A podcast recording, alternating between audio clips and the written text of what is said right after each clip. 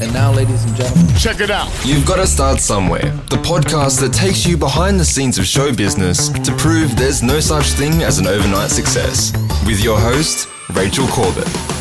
Welcome to the show. Today I am speaking to a what's what's the word? I want to say like uh, a piece of furniture in the radio industry because he's been in the room so long. One half of the Jonesy and Amanda Breakfast Show on WSFM. It is Brendan Jones. Welcome. Rachel, thank you. A piece of the furniture. You are now. You've been in the business for how long? Uh, since 1990. Holy I guacamole! My lord, have you been unbroken in terms of employment that entire time? Yeah, I've worked the whole time, uh, only with like a week off in between radio stations. So no, I've never been sacked. Touch, touch Laminex. Have you? Have you? Um, we are sitting at your bar Yes. in uh, in a room that you have promised me is good on the acoustics. So I think it sounds all right. I'm I happy hope with so it. because I have a real issue with echo. If I sit down to edit this episode and it just sounds like we're in a toilet, I'm going to have real problems. I don't know. Well, I think we could like. I was thinking like if Amanda and I ever had a Wendy and Mooney thing, oh, and I just started doing the show from home, I could probably do it. From This here. is where you do it. That'd be this would all be your lair. Tell me how you got into the business. You were in community radio when you first started, weren't you? Well, I went. Yeah, I went on a school excursion in '79 and to 2SM in Sydney, and that's it for me. I was 12 years of age, and it was just while all the other kids were sort of goofing off and not understanding what it was all about. It just it, just hit me like a. And I thought, how do you get this job? What was it about you about it that resonated with Just, you? uh, I don't know. It was the chair on train tracks that went into the record library, and it was like you know carpet on the walls, and it was Paul Hogan was walking around. It was just like Wow. And you looked at this is when 2SM was over at Blues Point, so you looked over the harbour, and I'm just thinking, man, but they get paid for this. Mm. So really, but it wasn't. It took me a long time to get from that to even articulate that you want to be on the radio because it, uh, it doesn't seem realistic. Were you a performer as a kid? No, not really. I was quite shy. So I was, on one hand, I was like an introverted performer. and I still am a little bit. I'd always go into the school talent quest, you know, at the last minute with something. Right. And the guy go, What do you got? And I go, oh, I got this thing. I'm going to do this thing. And he goes, Right. Have you thought this through? And I said, Not really, because I'm too nervous, but I'm going to do it. It's going to work.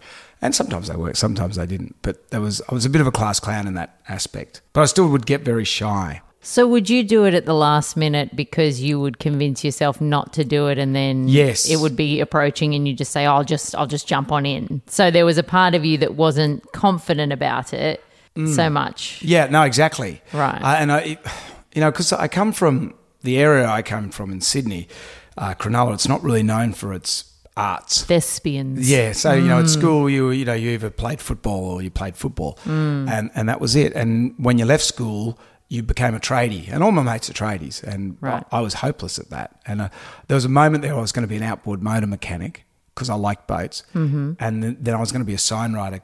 So everyone was trying to get me into something that wasn't what I wanted to do. So they thought said, "Well, you're good at drawing," so I went to art school where I. You know, just smoked dope and drew pictures of old ladies in the nude, and that was that was that, and and I failed that, and I think uh, radio was always my. It was almost like coming out to your radio career. You know, you, you can't run away from what you should be doing. What did your parents want you to do? Uh, oh, they were. They, well, my dad was an airline pilot, so he, you know, had a, a, a vocational job, and he loved flying. So he was very supportive of it, and and so was my mum. So they were very, they were into it. Uh, they wanted me to, to to do it, but they were also realistic. They'd say, you know, it's a very hard field to get into, and your school is terrible. Your schooling is so bad. Were you not a good student? terrible? Really? Just absolutely, just dismal. Why do you think it was? I think it was around the time when, uh, if you were no good at maths, they lumped you in with bad English as well. Not the moderately successful 80s band, but bad English. and so I'd end up being in the Dumbo English class, you know, with guys that couldn't read. And I used to read a lot and still do. So I remember, like, when I was in, you know, year four, I was reading Jaws by Peter Benchley you know, before the movie came out, and my teacher sort of said, well, "What's wrong with this kid?" You know, I was just in it for the sex scene that was in the For us, uh, for, in my generation, it was Judy Blume's Forever. Ah, that was the sex scene book that everybody read uh, back in my school days. Yeah. I just remember the words moist and flagpole.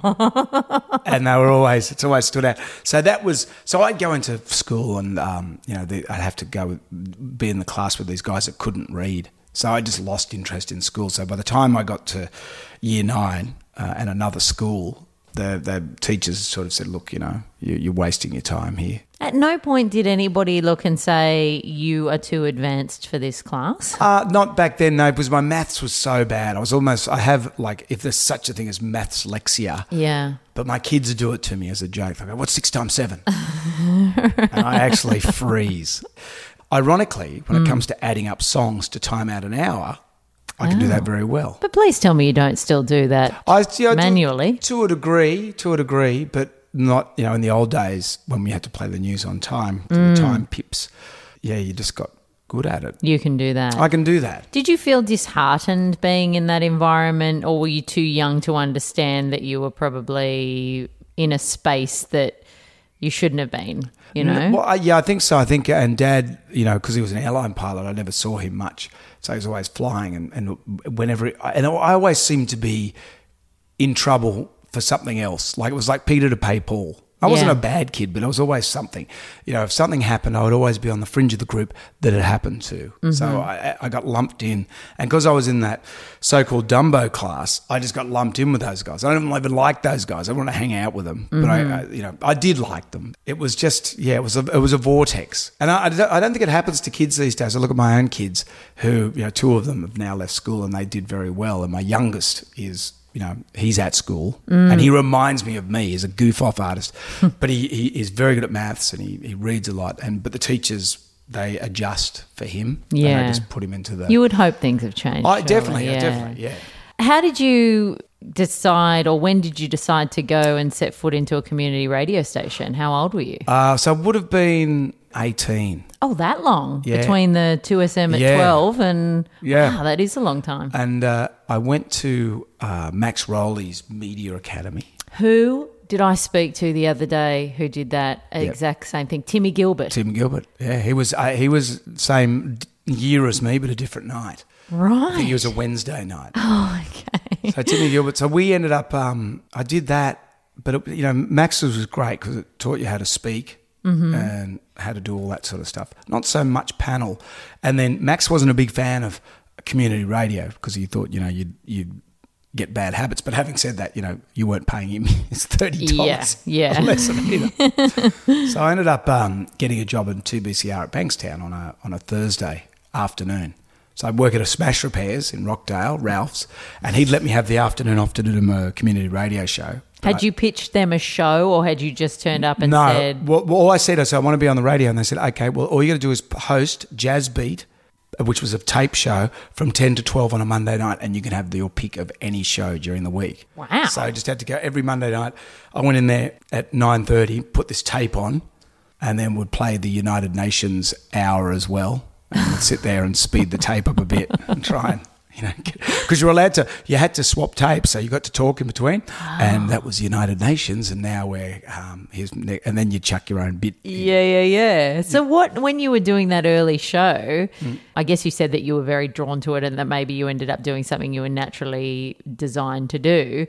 But that very first radio show when you sort of don't know where the furniture is or how things work or what a break is or what to do you remember how that went or how you felt did you feel comfortable from the get-go? Oh no! And back in those days, it wasn't. You didn't really have any content. You didn't really have anything to say. It was all about records, and and this is even before CDs. So none of the radio stations, even the commercial ones in the early days, didn't have CDs. So we were put, doing records and cart machines and, and tapes, reel to reels. So you, okay, there goes Neil Diamond and uh, Hot August Night. Now coming up is Elton John, and this is a song that he wrote in 1976. Sorry, 75. it's called Tony Dancer. and I'm being more articulate about Yeah, yeah, how yeah. you would do it, and that's what you did. So your content was entirely just That's it. like the track list on the back of a, C- a cassette tape. Yep. If you like, and I'm a radio nerd. I'll, I'll go on YouTube and listen. You can listen to radio shows from Mm. any time, and I'll listen to 2WS in 1985. And They've still got tapes of that. yeah, so on there? YouTube you can Oh, like it's an air check tape, so it's got 2SM, 2WS, and there's it's Pete Graham and Sammy Power of all people. And at 10 past seven, he says, "And uh, good luck to Epping Boys High. They've got Jesus Christ Superstar tonight. Good on you, fellas. Coming up, more, more of what." You've given us nothing. So that, that's the thing. Like content, You're air checking 1990s I know. I'm- radio. I'm- You've got too much time on your I do. hands. I do. So- but I think my point is it's just changed. It's all content based now. You know, when Doug Mulray came along when I was a kid, and it was like, whoa, this guy's doing skits and, and, and all the cool stuff. Do you? So you said you went to art school. So Yes. that was your version of university. Yeah, so art school was my uni, and, and the only reason I went to art school is because I couldn't get into the radio school because I was too young. I was 16 at that time. And Max said, look, he's a bit too young. We, we would we'd probably take them when they're 18, only to, so they don't waste their time and your money. Yeah, right. And I don't know what would have happened had I gone earlier. Because back in those days, everyone worked in radio. When I started, when I got my first radio job, I was 22. So I was like, they called me an old man. Oh wow. Everyone else in radio was about 18. Yeah, right. You know, the Jamie Angels of the world. Like Jamie Angel was about 12. Still, still is, isn't he? He's about 12. So Looks the same. they're all so young. Mm. And I was old. That's young now in the business, I think. To I think it's come around a bit, yeah. yeah, Mm. but Max Rowley's radio school was that sort of an eight-week course, or was it a? No, it went for as long until you got a job. So basically, it was you just kept paying him every week to Yep. turn And up. you just kept doing it. so it was really Max Rowley's babysitting university until you got a job. You know, the thing that re- I really liked about Max was uh, towards the end of my, like, so I'd left Max's and I, I'd, I'd lost my way. I was doing community radio and, and I was working on a building site in Sydney and I was making very good money. And I remember just thinking, oh, I could just do this. And I was at the uh, Kent Street parking station and I hear this, oh, look over here, it's Brendan Jones. And it's Max. And he said, What are you doing? And I said, Well, I'm just, you know, I've given up, Max. And he said, Mate, you shouldn't give up. You know, come back to the studio and we'll remaster your tape and we'll send it out. So I went in there, remastered the tape, and actually sent it to Karratha, Western Australia. Oh, yeah? And got a job. But then, you know, if you had Tourette's and couldn't speak and were deaf, you would have got a job in Karratha. I've never been to Karratha. What is explain the joint to me? Hmm. It's uh, it's a town where the men are men and the women are men too, and it's uh, it's one of those it's one of those small town. yeah it's like eight thousand. Well, back then it was six thousand people. I'm assuming in a town that small uh, because you're often the town celeb in Yeah. areas that that I was- small. You and the car dealer, the local car dealer, you became the big wheels of the town. And you're also often the breakfast talent, the lunch talent, the Yep. drive talent, and the cleaner. And the newsreader. and the newsreader. Yep. Were you on all day breakfast drive? Yep. What what so was you do, your job? Uh, I did. I did nights, uh, six till midnight for a bit too long. Towards the end of, I was there for way too long. I was there for two years, which was a, a lifetime. wow, that's a long time in a small country town. So I rolled the dice and took a job at Two and M Muswellbrook as production. I thought, and, and it was just a weekend shift and oh, doing, Oh, as in audio production? yeah, just doing production, like doing Oh. because I was doing the ads anyway in Karratha. So I thought, you know, I'll just do voice over the. So I'd voice the ads and you know ring the client. What do you think of that? Oh mate, can you just change? No, you're paying fifteen dollars, mate. yeah. So how long did you work in production then? Uh, not long. I, I was promoted before I even got to Muswellbrook. So in the time that I got there, like in the time that I said I'll take the job, they said, okay, our afternoon guy's left. So you're now the afternoon guy. And I was on afternoons for about a week. And then the morning guy left. And then I was the morning guy. Sometimes, um, because you decided to leave Karratha, right? Yeah. Yes. So sometimes, you know, I think there there can be a tendency to think you've got to keep the jobs that you've got, but often, um, I think I was having a discussion with Sam Mack about the the idea that sometimes you have to take control and just go, you know what? Nope, I'm going to take a leap of faith and go somewhere else because uh, Lord only knows you could still be doing mornings in Karratha. Oh, definitely. You have to take, and I think up until my last parts of my career from Triple M Brisbane to Triple M Sydney to here, that they're the only times that they've actually approached me. All the other times it was like sending tapes out. So as soon as I get to a station, I'd start sending out air checks. That was the Would thing. you? Straight away? Yeah, I got, I got to Muswellbrook and I was there a week and said, right, started sending tapes out. So the 16 months I was there, I was just always just sending tapes out. That was That a really good approach. Well, it's just, yeah, so you don't get, you know, Well, I, I always think if a contract ends, you should always make sure it's not the first day you've thought about leaving. Yes. You know, because if you've been sending out tapes for 16 months, if something ends or you've already started to develop those relationships, you've already started to be seen by other people, um, and the and things often take a lot of time. Yeah. You know, you can send out a bunch of tapes. I've sent tapes to people, and two and a half years later, someone calls and says, "Oh, you remember we had that conversation two and a half years ago? Do you want to come and fill in here for something?" You just never know when those Yeah. kind of things are going to happen.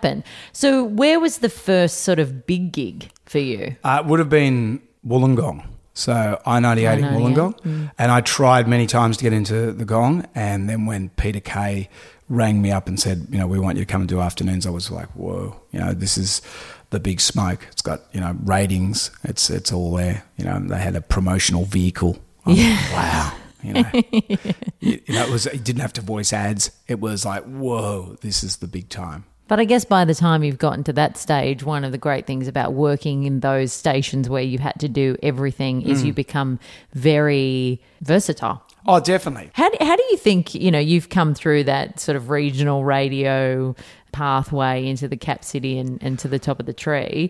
Do you look back at those times and the way that things used to be in a nostalgic way, or you like how the business has changed now? Oh, I think it's better now. I, Oh, you know. I like, yeah, I love it now. But but it's even like you know, I listen to stuff that we did, you know, 2006, and I go, geez, that's lame. You know, I, I think the last thing you want is stuff that you did 10 years ago, or even last year. You want it to be better, Mm. And radio is all about evolution. You know, and, and as I said when I was listening, I'll listen to Doug Mulray's show on YouTube, but it's more of a nostalgia hit for me, and I love it. But you know, when you hear it, you go, "Well, that went too long. That Yeah. parody's miles too long." Mm. You know, that "You Are Soul" song went for six minutes. Man, are you listening, Fitzy and Whipper? yeah, Shop it in half. that's it. But I, I, I But even th- th- theirs only go what a minute. They do a they do like I've joked with Michael and uh, Ryan about parodies before. Oh, I joke all I'm the just- time about the parodies. But I'm just envious because I can't sing or play a guitar. Yeah, but Whipper's just he's told me on this podcast he's just a frustrated musician, Hmm. you know. He can't he can't be singing in the club, so he's got to sing on his radio show and he just so happens that he's got, you know, insert however many listeners here uh, listening to his every word every morning and he can ship out whatever content he wants. So he's got a perfect platform to to be the frustrated musician he wants to be. You you went through the 90s and you're saying, you know, you like it better now uh, in terms of the way the business works, but I often hear a lot of people who worked in the 90s and the late 80s talk about those glory days of radio. yeah. Uh, when it was parties and drugs and big name acts and a, a sort of lifestyle. Things, I guess, worked less like a corporation and more like a, I suppose, what a lot of people would see on that. What's that movie about the pirate radio Yes, out in the um, boat? yep, the boat that rocked. That's it. Hmm. Do, do you? Is there elements of that kind of lifestyle around radio that you miss Oh, from definitely. that time? I think when I started at Triple M Sydney, Triple M Sydney for me was my whole reason for being was to get to Triple M Sydney. And when I got there, it was just unreal. You know, the corridor smelled of dope. You know, I remember watching. Like we had a ratings day, and I'm, I, I shouldn't say. Well, no, I, one of them's passed away, but I just. But I walk into the toilet and they're lining up coke, and they're going, "Do you want some of this?" And I said, "Well, it's ten in the morning. Yeah. I've got to do my radio show." So that was just great, you know. And Triple M, like when Was the Rock Dog was at Triple M, and Kath O'Connor there was there, and Guy Dobson. It was, you know, there was a real great camaraderie, hmm. and we were just untouchable. The station just felt great. You'd have people like I don't know, like Vin Diesel would be just sitting there, and I remember one day, and I'm, I go, "Who are you looking after, mate?" And he goes, "I'm looking after myself." And I'm like, "It's Vin Diesel." you know? Yeah. And I think Andrew Denton, when Andrew was there with Amanda doing that show, there was a certain amount of uh, that you could really feel there was an energy to the station. And I got there as it was on the way up, so it was really good. It was good. You don't strike me as a very arrogant man. No, Uh, yes, no, you don't. You really don't. Um, but uh, I oh, but but no, no, no. But a lot of people that went through that time, Mm. I think, sort of became quite arrogant and didn't adapt in a lot of ways. And I guess they kind of thought those glory days would last forever. And they never really adapted to how the industry was changing. It's funny how you say that because when I went from Triple M to WS, it was like going back to Wollongong. You know, it just felt like a hokey country radio station, and uh, and my attitude probably came across with me from there. But like, I think it was also granted as well because like WS was so hokey when I started. It was the hokiest hoke show I'd ever heard. Why did you go across? Money. I feel terrible about that, but that was the only reason. It was just money, and it was dreadful. It was dreadful to do that because I've never done a move for money. And this was at a time when Triple M they were they just sacked Club Veg and they'd sacked Was of the Rock Dog and Kath O'Connor had left and Guy Dobson was leaving. And I just you know, and I was the only one that had signed on for another three years. And I just thought, oh, I had to do the veggie show, which was terrible because like I'm filling in. So it was me and uh, Fifi Box sort of doing a little little show. Oh, really? Yeah, I don't know if she'd remember that. She she was doing a segment called the Gig Pig, and Dobby said, "Mate, it's not about talking. It's not. A, it's we- we're just playing music and being slick." So, but me and Fifi used to have a little sort of a, a bit of a riff, and I, and I think that ended up turning into Marty Sheargold and Mikey Robins I never knew that. that show. But I, I only did Triple M Drive for it was about three weeks. Then I left at the end of the year and went to WS. So did you get poached at WS? Yeah, yeah. So WS they they um, they rang me probably four or five times, mm. and I said no. And it got to a point where they said, "Why? Why won't you come over?" here? I said, "Because your station just sucks. It sucks." well, what part of it sucks? Everything about your station sucks. This is the best negotiating I tactic I, have ever heard. I just hated it. I hated it. I hated that uh, it played hokey old Neil Young songs. I hated that it played "Build Me Up, Buttercup." And I said, "You guys are out of Blacktown? Oh no, we're at North Ryde now. Oh great, the centre of the universe. You know, I'm looking at a Bondi Junction. I'm looking at a, the ferry cutting its way to Circular Quay, and you want me to go to North Ryde, and you're saying that that's great. And in the end, I said, look, to be frank, and they said, well, why? What would make you come over here? And I said, well, it'd just have to be money. and then they came up with the money. They, well, they they just did that because they had Clear Channel money, so which was an APN money, uh, and and you know I think for me, like Guy Dobson really helped me, and he said to me, you know, because we to and fro about it a bit, and he said to me, "I'm going to let you get out of your contract because we can't offer you what these guys are going to offer you." That's pretty amazing because Mm. I was going to say, if you just signed on there, how did you get out of the contract? How Yeah. did you avoid a non compete? How did you. Well, this is how keen WS were. They were going to buy out my contract. They were like, Wow. They said, well, look, you know, I said, look, they, they just signed it. So I was using that, and I said, no, we'll we'll we'll sort that out. Don't you worry about that. And and I said, you know, okay. And then then Guy was really good. He just said, we can't offer you that. And in three years' time, when your contract runs out and you're doing mornings here at Triple M, we'll probably uh, cut you down to about half of what you're getting. So I just thought, oh, and that was it. You know what is great about that? Mm. Honesty. Yes. And this is what I think is missing so often in this business. We are, those of us, you know, meandering around the halls of radio and television stations, are all adults and we are all professionals mm. and we understand how the business works.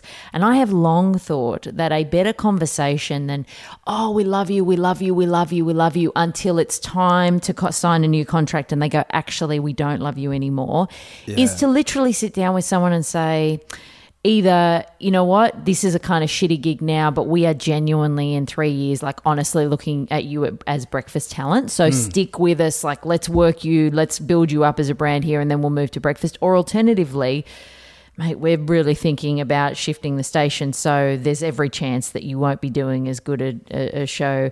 That just gives you so much more ability to either plan if you are on the air or alternatively piss off and not be in a situation where you're sitting there going, guys, guys, where did everyone go? no, I just put a I just put a Perrier fountain in my house. What are you saying? You're not going to renew? Yeah, how do I pay the mortgage, guys? What am I Uh, going to do? Yeah, I, I look, I've, and I always found that that was that was pretty cool. You know, and, and I'd like to think that we're still there's a lot of um, honesty, but like I've you know I have an agent now, so I haven't dealt with any negotiation stuff for a long time, Mm. which is good because you know you just they'll say, oh, "Okay, we're going for this," and I go, "Okay," and I always say to them, "Well, good luck with that." Yeah, yeah. Because I always think, you know, I'm worth nothing. So I just Mm. go, good luck with that. And then I come back and they say, well, you know, that, that's done. And you're right. Okay. But it's, I mean, it's it's different for you now because you guys, uh, you know, obviously are such an established brand at WS, and you do, you know, you rate well, you do well, people love the show, um, so it's a bit of a no brainer now. You know? Well, I, you know, you always, you know, I never get cocky and I'm always, always looking. you're still sending tapes. I'm sending tapes to Guy Dobson. got, a, got a tape of my latest breakback announcing Nickelback. So, Um, I'm, gl- I'm sure Amanda will love to hear yeah, that. no, no, no we're, we're joined at the hip now. We're, um, we're not going anywhere. When you first started, so when you went to WS, what were you employed to do there? Uh, breakfast. So With Amanda at the time? No, No. no. So the Kaylee was working there with um. So Hans Torv had left, and they didn't have anyone else. They didn't really have a, a, a much of a plan. That's what bugged me because it was they rang me in November. I Mm. said, guys, you, you realise you know breakfast shows just don't happen. And they said, look, we, we've just got to make this happen. I said, well, why have you taken so long? I think they were trying to keep Hans on. They wanted him to go for another year, but he was just, he was over it and he wanted to get out. And so I ended up working with Kaylee, uh, which was like a forced sort of marriage, and it didn't really work. How long did that show go? Uh, it was a year, it was 14 months, 15 months. right.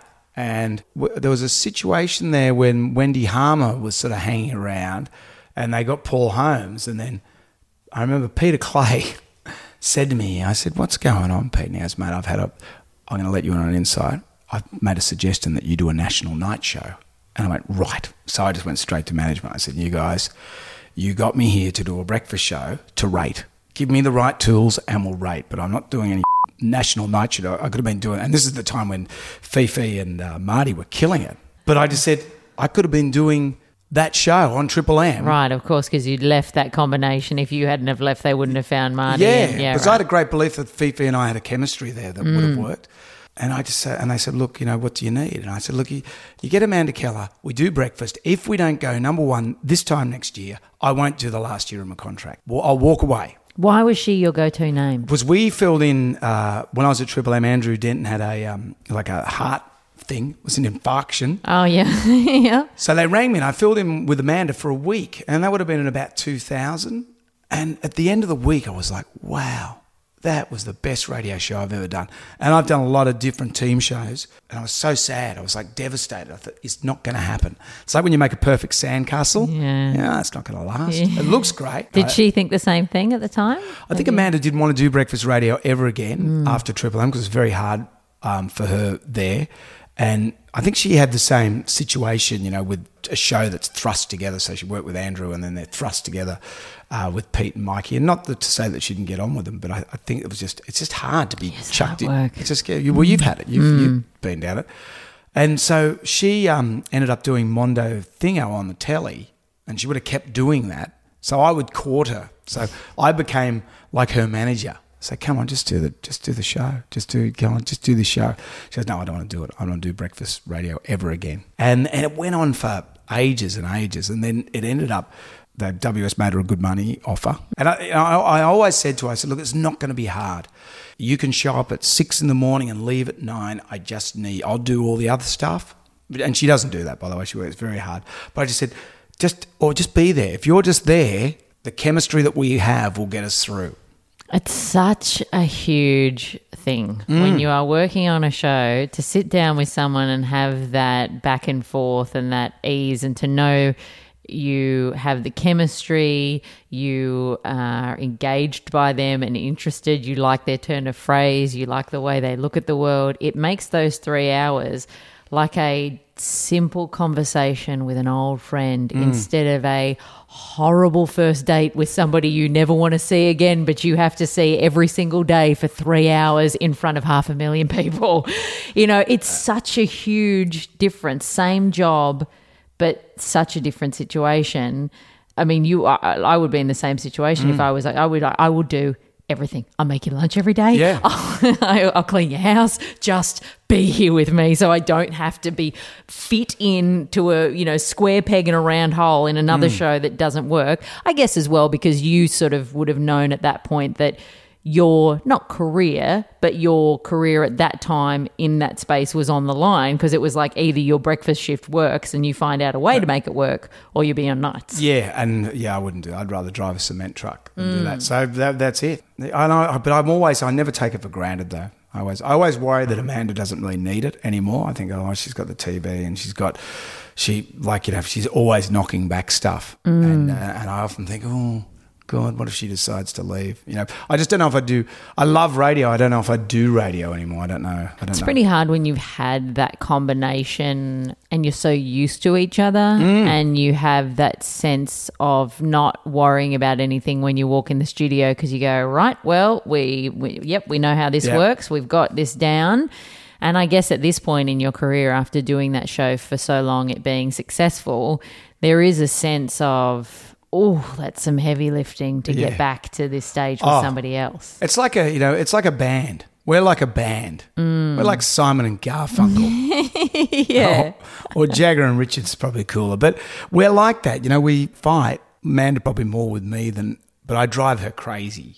You know, Why I, do you drive her crazy? I just know I drive her crazy. Like it's I'm, I'm like a I'll, I'll stir her up. But that's what the that's what the, the thing is. Yeah. You know, that's what the That's what the listeners like. yeah. But she is so sharp. She's too sharp. That's the, the problem. She's sharper than me. You're one of those shows where there isn't anybody that I have met in the business that doesn't think you guys are deserving of your success. I remember one of maybe the first ACRAs I went to. Yeah, you guys won for best Oh, the best on her team. Yeah, that was our best big on yeah. Mm. air team. Yeah, and quite often at those things, you'll have at least a couple of people in the room who think the people taking the trophy don't deserve it. That's usually me saying, "Oh, Kyle and Jackie O again." Come on. no, but the, you always know when Kyle and Jackie actually turn up to the event. No, when Kyle turns up to the event, you know they've been given the heads up that they Yeah. won. well, they kind of do that. They do because it's happened to me once Mm. uh, when I was at Triple M and I was nominated for one. And Kath O'Connor said, um, "You know, you're going to Melbourne for the radio awards." And I said, "Oh, look, you know, my wife's just had a baby. I, no, I don't think I am." I think you should should go down. I said, well, Kath, are you telling me that I've won it or not? Because I'm not going to go down there and get beaten by Alex Dean. Okay? So it's either I've won it or not. Yeah. I think you should, you know, and Kath, who's the eternal diplomat, you should go. Like we go, like, because I, don't- I, I don't want to know. I think you should. so The You should element go. of surprise Yeah. is important But to it's an nice award when you win it. Like I Lovely, knew that the yes. guys, Marty, Tim, and Kate had won it last year because I could tell their vibe. Oh, you knew that they knew. I could, yeah, I could feel the vibe. Oh, you know, you could feel, you know, Marty was, it, it, and I said, "You're, you know," and he goes, "Well, good luck tonight." I'm going, "Yeah, yeah, Right, luck." and right. good luck to you." but I don't think you should know before. no, you no, you shouldn't know. It just makes it easier. Yeah, well, and and also if you're because there is a tendency sometimes for talent to not want to go to those things. But I don't know. What do you? I can't stand award ceremonies and those kind of things. I'm. I'd rather be home reading a book. Uh, I particularly like the ACRAs that we went to where um, it was only a week after the news had come out that Merrick, uh, that the Highway Patrol wasn't coming back. And oh, you try and walk a red carpet with mates in the industry when everyone is coming up to you. Oh, I can't believe it. it's like, oh, get me out of here. But I gave Merrick a hug. Oh, what do you mean? Why is that a bad thing? Well, I just, you know, I just because he's not a hug guy, He's not a hug. and I just, and he always bravados it out. Yeah, yeah, yeah. And I and I said, mate, you know that just is a, that just sucks. Yeah. that is. And I just and I gave him a hug. That's all I said. I, I, that sucks. He goes, good on you, good on you, mate. Yeah. I'll be all right. You know, It was. he is all right. He was. He's, he was fine. Yeah. Um. It was. Yeah. It was really shitty timing with that kind of thing. But that that awards that we saw you guys win, everybody was oh they deserve it they deserve it they because you you know the reputation that you have on the outside is the, as the two radio hosts that are like have a genuine relationship who are genuinely just nice normal people you know don't have those massive radio egos and i think it's it's pretty rare within radio for everybody to sort of be rooting for your win so yeah i mean that's certainly that's certainly the reputation that you guys have i- in the business So we, nice. so we could probably be a holes a bit more. You've got uh, like you've got serious wiggle room in the Oh, good. a hole department. Um, But so I, you, I wouldn't even know what to do. I wouldn't even. You know, when I got into radio, I uh, I never got into this to be famous. Mm. I never I, like fame. Kind of do you find that I find that the worst part of the business? But That- because radio announcers weren't famous, they were great. Mm. But it's like TV as well. Like I like TV, but I, I, I don't want to be on it just for the sake of being on TV. Mm. And it's a real conundrum because you think, oh, is that what you want? Do you want fame? Do you want people to come up and say, hey, you want to, you know, A lot of people do. yeah, but like, but I, but having said that, I, you know, it's it's bad sometimes. Like I've been at a function with Amanda, and they go, "Oh, Amanda Keller," and they'll bang on about the living room, and they go, "What do you do?" And you just feel like, That is that is so me and my life. I go, "Fair point. Every time. "What do you do?" And then Every to, time. I It's like walking down the red carpet. Jules and I um, used to laugh all the time because invariably when we would walk red carpets uh, uh, with, as the highway patrol, they people would take a few photos and then every time someone would say, and just one with Merrick, just Merrick Ah. by himself. And Jules and I would be like, why are we even walking this damn Yeah. thing? Nobody has a clue Soul who we are. I got to Yeah. go to the Logies this week. I hate that thing. That's like, Oh, I've never been. no. Well, it's you know, I go. I've only been a few, probably four or five times, but it's.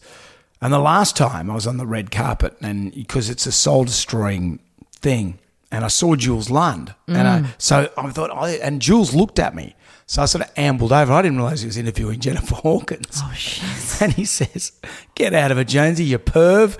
And I said, Oh, I'm just photobombing, you know, leave my wife alone. He goes, Oh, you creep. So he calls me out.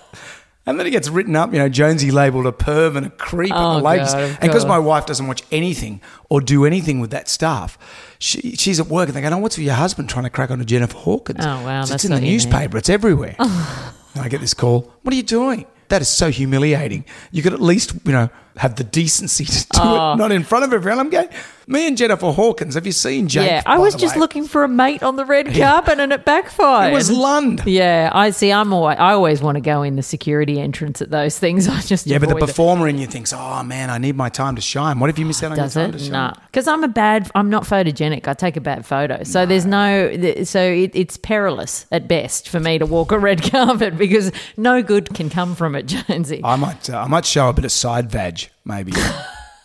That's what I might do on Sunday. That'll- Can you please? I do hope you've got a high cut number. See, none of the blokes wear. Has that ever been done? Does a bloke on the red carpet wear a really revealing outfit? Has that ever been done? No, I don't think so. Unless you're sort of like a ball rat walking down in the mankini style, Yeah. but that's been a bit overdone. That would've been done, yeah. maybe you need to just like do do a bit of a DIY split up the front of the tux pants, just an alluring hint of ball. Sideball. there you go. this is great. That's a great idea. I I don't have know. to go and wax. you will, for the love of God, please do that. Um, you know, I was reading actually when I was having a little bit of a whiz around the internets about your past that when you were at Triple M Sydney, you achieved the highest daytime figure for the station at 17.9%. 17.9%. And that wasn't even me. That was Dave Reimer. So he left. And you took the bump. took the and I took the bump. Right. And then newspapers are ringing up, and it was like, and this is when they used to write about daytime radio people. There was a time when they used to, you know, it used to be a bit of a, a, a big deal. Mm. So when I came from Triple M Brisbane, I remember there was a big article in the newspaper. You know, unknown comes to Sydney, back to his heartland, and there was a whole story. Uh, they don't do that anymore. Like you No. know, no one, no one on the daytime has any. Daytime's just the bit in between breakfast just- shows and drive shows now. It's sad, isn't yeah, it? Sad. it's definitely changed. But what else? The other thing that's changed Hmm. is the numbers. Seventeen point nine percent. Triple M would have a collective heart attack. Yeah. if they pulled a seventeen point nine percent for the afternoons. yeah, what is it now? About a seven? Uh, a yeah, seven. I remember when there was we ran a five, and it was honestly like the end of the world. And then it got to a point where a three was looking good, you know. So it's interesting how the ratings have have changed. Do you are you one of those people that doesn't really care about ratings? Do Oh. you think about it much, or do you worry about it? I, I can't even articulate how I feel about ratings. I'm such a radio nerd, and I, I chart how we've been going. How do you? Yeah, so I've got my all my diaries. I write down where we were last year, where we are this year. Like last year was we had a shocker at the in the middle of the year, but I think that's only because Smooth got better. Mm-hmm. I remember I was in a shop and I heard Modern Love. And I went, oh, they're good. This shop's listening to us. And I hear smooth. And I'm going, oh, they're playing our stuff. Yeah, And I used to say, and they call me like almost like Chicken Little because I kept saying all it's going to take is smooth to get better because they play no ads. They mm. play about one ad. Yeah. and they you know they did. They got better. But having said that, I, th- I think we've I wouldn't say we've arrested it, but it was only a matter of time before they just discovered David Bowie had, had some more upbeat tracks. I honestly, over the years, ratings for me, I haven't paid a lot of attention to them mm. purely because I thought, you know, when you get to a certain point, you can understand whether you're having good or bad shows. And I often thought, look, hang on a second. There's people with booklets, they're ticking things, they're barely, rem- you know, they're probably getting to the end of the week or two weeks and going, oh shit, that one, that one, that one, I don't know. And we're basing our entire lives and careers of people on Yeah. these. And I always sort of thought, you know, they always say, oh, it's statistically accurate. We hand out enough book booklets and blah, blah, blah. And I always sort of thought, oh, I think that's a bit of BS until Kyle and Jackie O left Today FM. Yeah. And I think all of us were sort of thinking, okay, eventually the uh, the listeners will go over, but it'll take some time for them to get there. And in one survey, everybody left. And I thought, holy shit, they are reflective.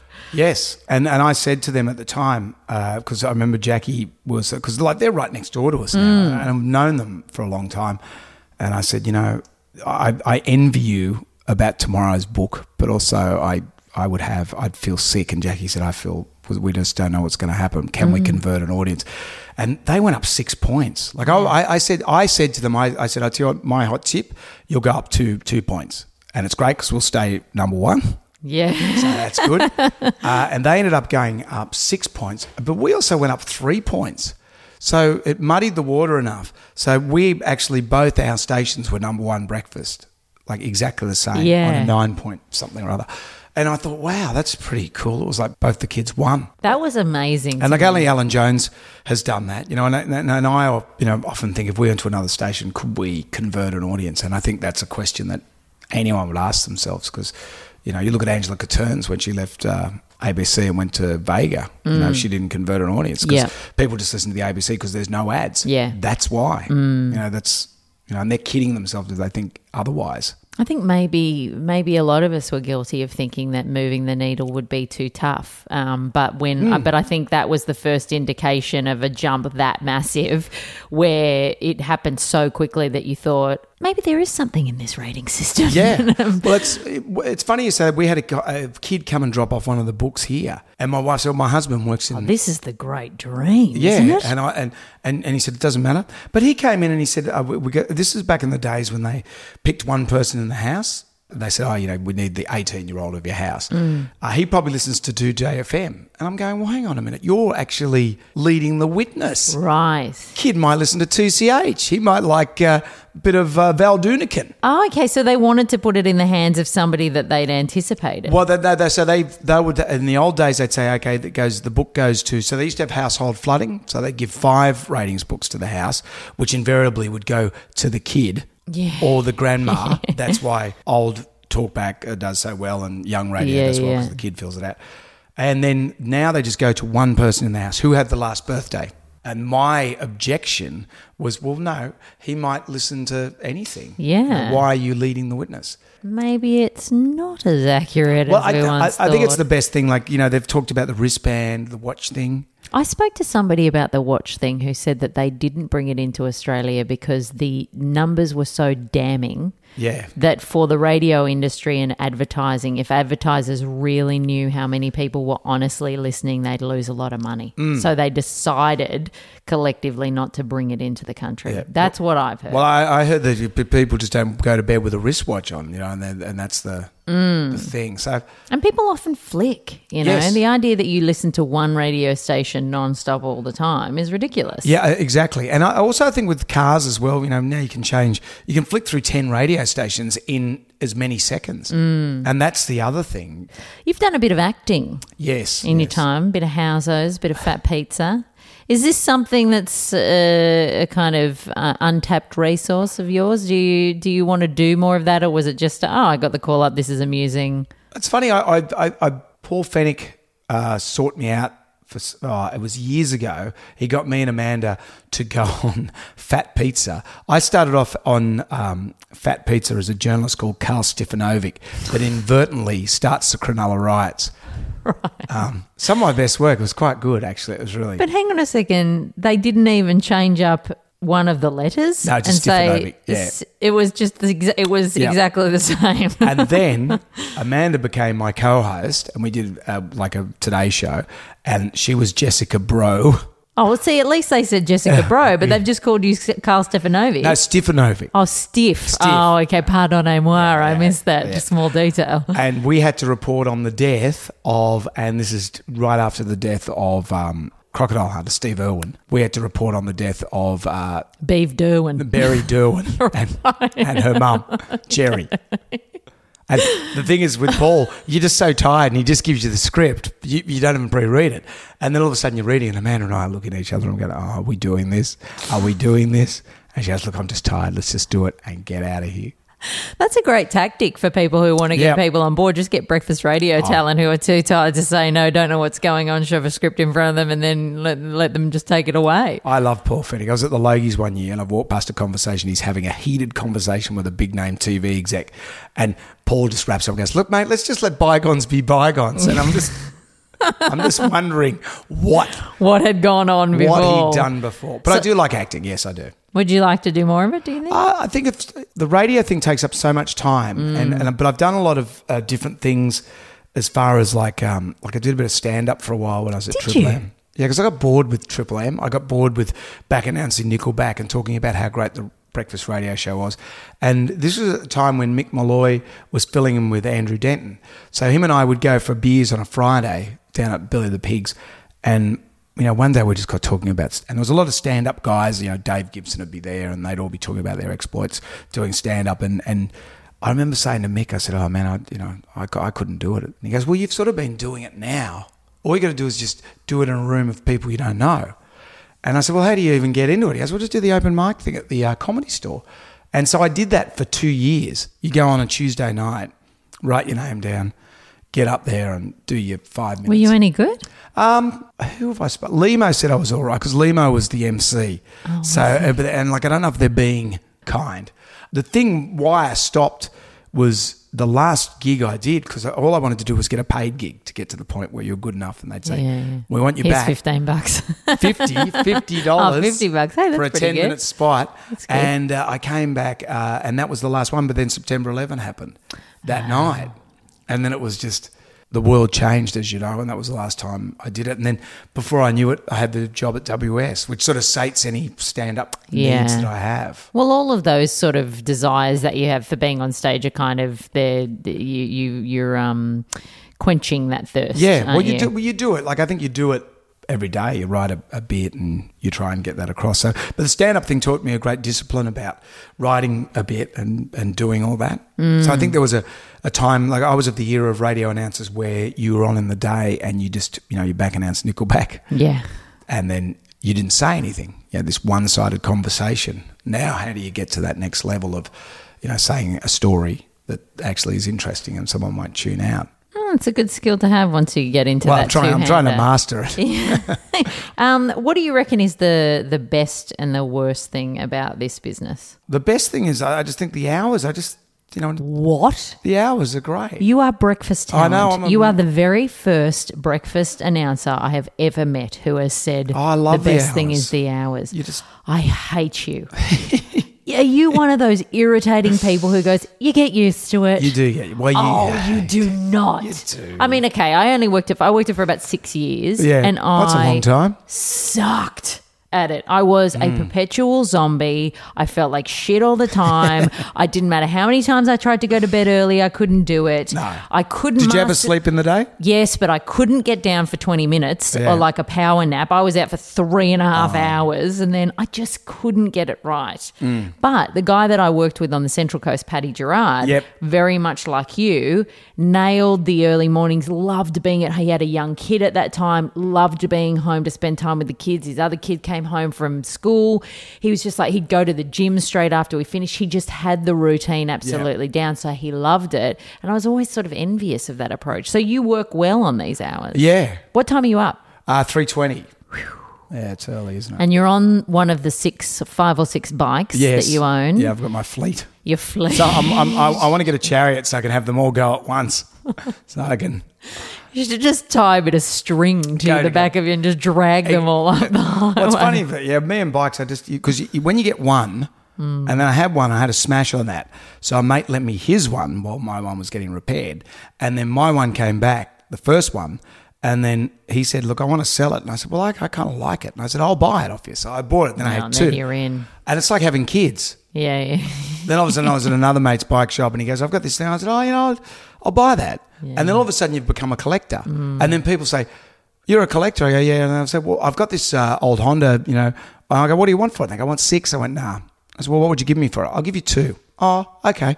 How And many have you got now? I got seven, but my wife thinks there's five. So there's, uh, yeah. and she'll see one in the garage, and she go, "What's that?" And I go, "What do you mean? I've had that for years." This is great because if as you need to be with somebody who has no idea about it, because you could tell me that one is the same as one I asked about two days ago. I Exactly. no idea, absolutely no idea. What do you think is the worst part then? If it's not the hours, I'm going to sound a bit Pollyanna. I can't really think of a worse part of it. The, you've had a pretty good run. I've had a good run. I've, I, I think the worst part of this for me is I, I have I, my life has always been FOMO, just always missing out, fear of missing out. So From a social perspective or a- work a career perspective, or yeah, there's a lot you can't do when you're Yeah. doing this job. So you think, oh, did I miss out on that, or I miss out on, am I missing out on this? So I, I often think, and there'll be an event on. I'll go, and if I don't go to it, I go, oh, should I go to that? So there's a guilt thing that goes with it. So it's more, mm. it's more about me. I, I'm a pain in the ass. So, really, so the worst thing about it is me. But it's interesting how, yeah, I mean, you can't say yes to a lot of things when you when you're No. doing a breakfast show. No. What, what do you think is the key to surviving in the business for so long? I think it's, I'm going to borrow a Jeff Allis quote: Please. "Stay hungry, man." As soon as you start whinging about it, as soon as you start whinging about this job, then that's it. And I've heard many people, and you know, uh, who are you know colleagues, and I'm and, and I'm not going to name names, but they've whinged. And I'm just, I've, I've actually said to them, "Stop, go and drive a truck, do something else."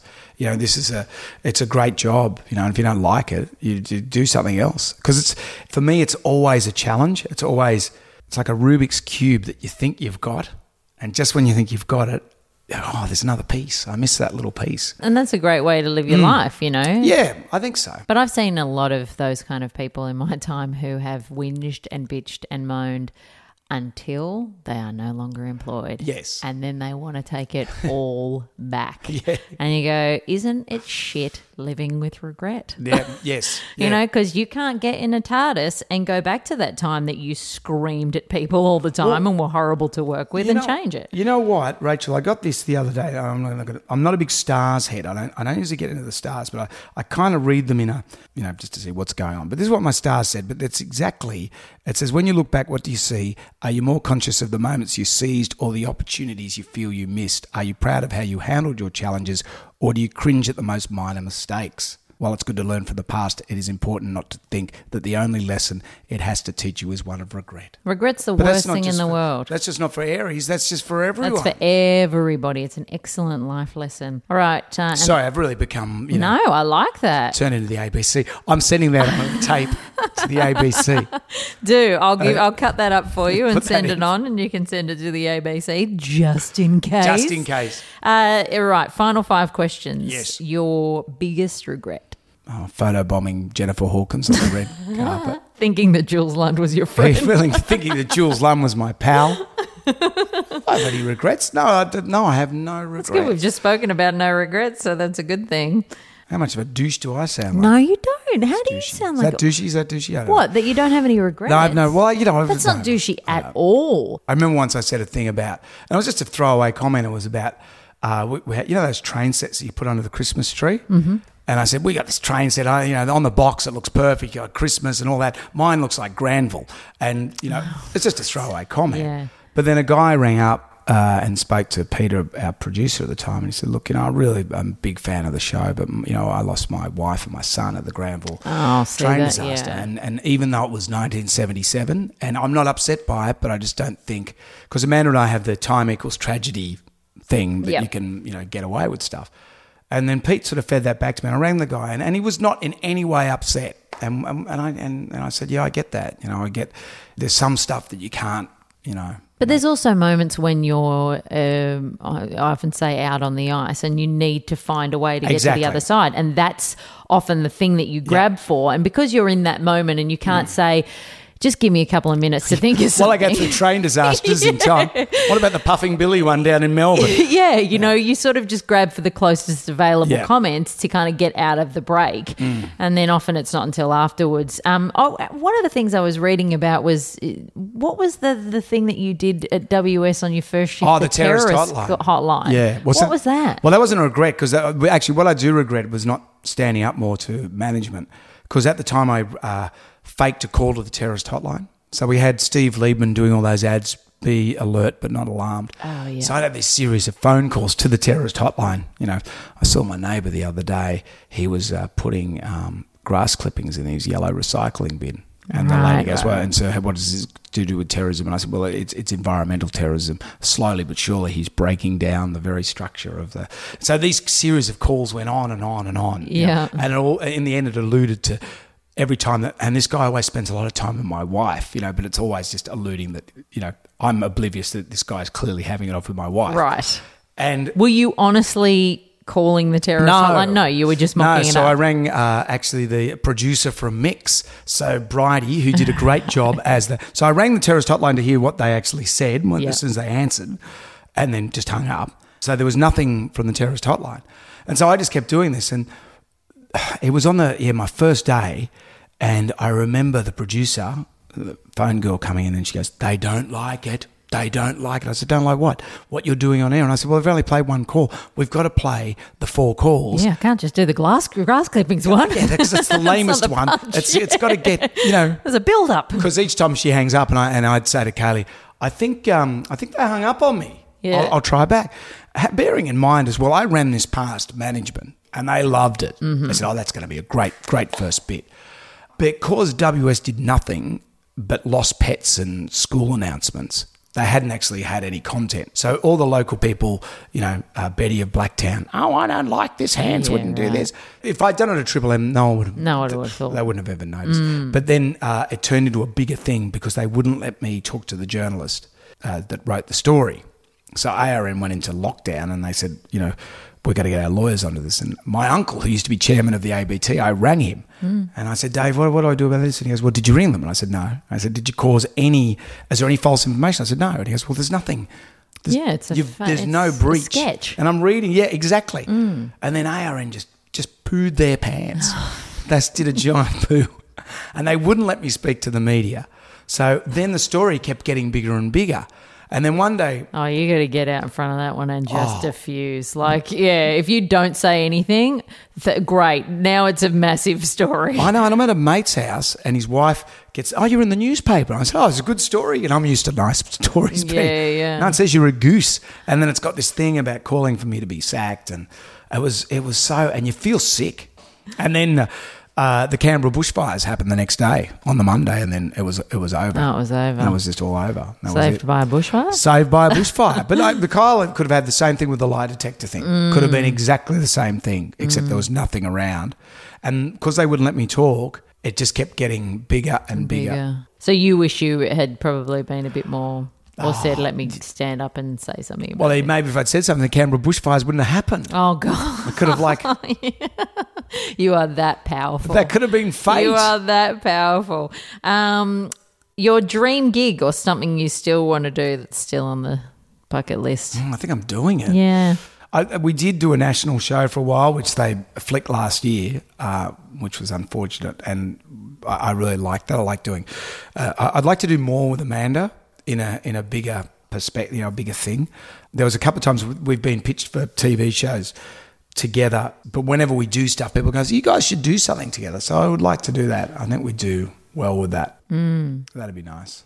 If you can make that happen, Rachel. I'll give it a- because I understand no one's competing for that. I'll give it a red hot crack. um, I'll. It's, is is is Amanda as keen on working with you as you on are TV. Amanda? Um, I don't know. You'd have to ask her. Yeah, I haven't, I've only been on the living room once. Oh goodness, you're gonna have to rectify I have to like go on with my mango chicken recipe.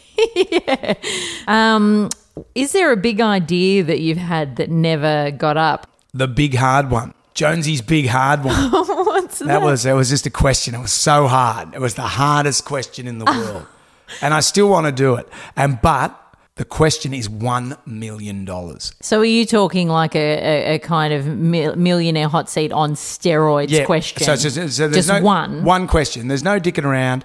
Rachel Corbett's on the air. Hey, Rachel, go and play along. Hi Jonesy, love the show. First you. time, first time caller, long time listener. Would you like a crack at Jonesy's big hard one? Lo- love one. I've been listening for so long, and I, I, I've got a really good feeling about this. One million dollars. Your question is, what is the weight of a Madagascan fruit bat?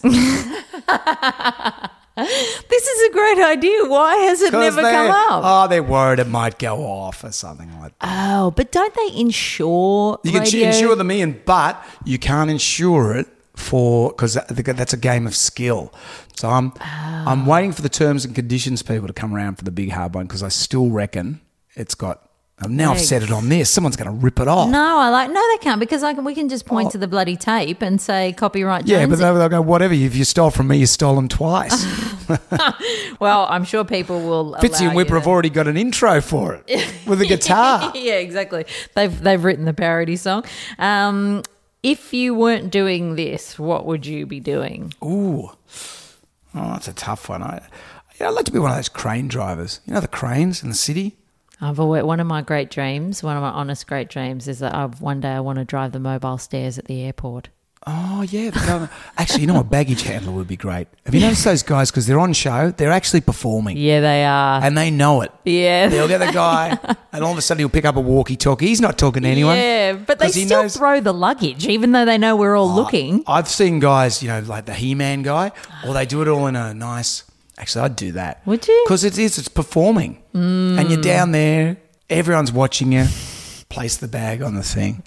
So you'd always need to be doing something that would have an element of that in it. Yeah, you you're going to be showing off a bit. Yeah. Actually, or a water taxi driver, or highway patrol copper on a bike. on oh, on a motorbike. Because I know for a fact, I spoke to a highway patrol copper on a bike, and I said, "What do you guys do?" And he goes, "We're pretty much a face of the police." so basically, you can just whip around and do what you love, right? They can't even chase. They're not allowed to chase people. Oh, aren't they? This is crazy. You're on a bike that can go a million miles an hour, but you're not allowed to chase. Health and safety. So you could just get paid to do what you would do. They just ride around and flirt with girls. You see them around the city. Oh well, I mean, what a job! They're like the Camineri in Italy. Have you seen those guys? Yeah. What are you doing later? I don't know why they sound French, but that's all they do. All right, so coming to a police motorbike near you, That's soon, me. Jonesy, I'd, I'd have I'd have the high boots, the tight dacks.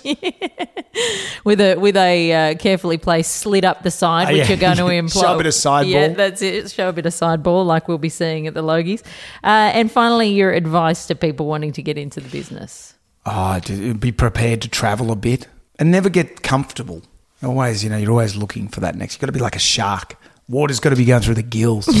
you got to always be, Shh, what's coming up next? Sending off your tapes. Sending your tapes off. I mean, I'm sure that um, that your tapes would exist in, in I've got radio tons of them. stations around. Because I, I turned up to well, about four years after I'd started at Triple M Sydney, they decided to do a bit of a clean out of the CD cabinet, and Ewan came across my demo There CD that I had sent, and he was hitting himself. For saying as soon as he found it, Rach, I found your demo CD because I grabbed it so fast instead of and whoever I was working with at the time was like, "You bloody idiot." We could have used that on That's air. material. We could have been laughing about that. So I'm sure there'd be heaps of your CDs sitting in the dark recesses of CD libraries. Something we did back in 2005 was I found a bunch of my old audition tapes and we sent them out to all the radio stations in Sydney. just Brendan, hoping to get into radio. So we got responses from Alan Jones. Alan Jones was like, "Oh, you, you know, you could need a little bit of work." John Laws pretty much said, "You shit house."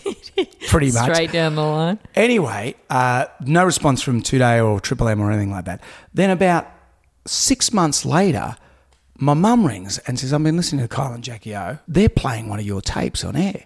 And then Kyle's going, oh, I'm going to have a listen, have a listen to this guy. And then it's me doing community radio, sounding absolutely terrible. And then I said, oh, this is great. So we rang up. I rang up 2Day and I said, Did uh, they know it was you? Had they picked no, they didn't you? pick it was me. It's because I just said this Brendan. It didn't say Brendan Jones. It just had Brendan. And so I rang up 2Day, the producer, uh, Gemma, and I said, oh, hi, it's Brendan. Um, yeah, you guys, Mum was saying that you were playing my tape the other day. And she goes, yes, yes, we were. Well, anyway, thank you. Um, that'd be great. I've actually, uh, I've actually got a job. And she goes, have you really? Oh, can we talk to you on the radio tomorrow? I went, sure, sure. I said, I'll give you, and I couldn't give the studio hotline number. Oh yeah. So I gave uh, like another number that we set up in the studio. We and they, and they said, "We'll give you a call. I'm not too sure uh, what's good for you." I go, "Well, I got to take mum. Mum takes me on the bus between seven thirty and 8. Okay, we'll call you between seven thirty and eight. So we recorded the half hour of our show.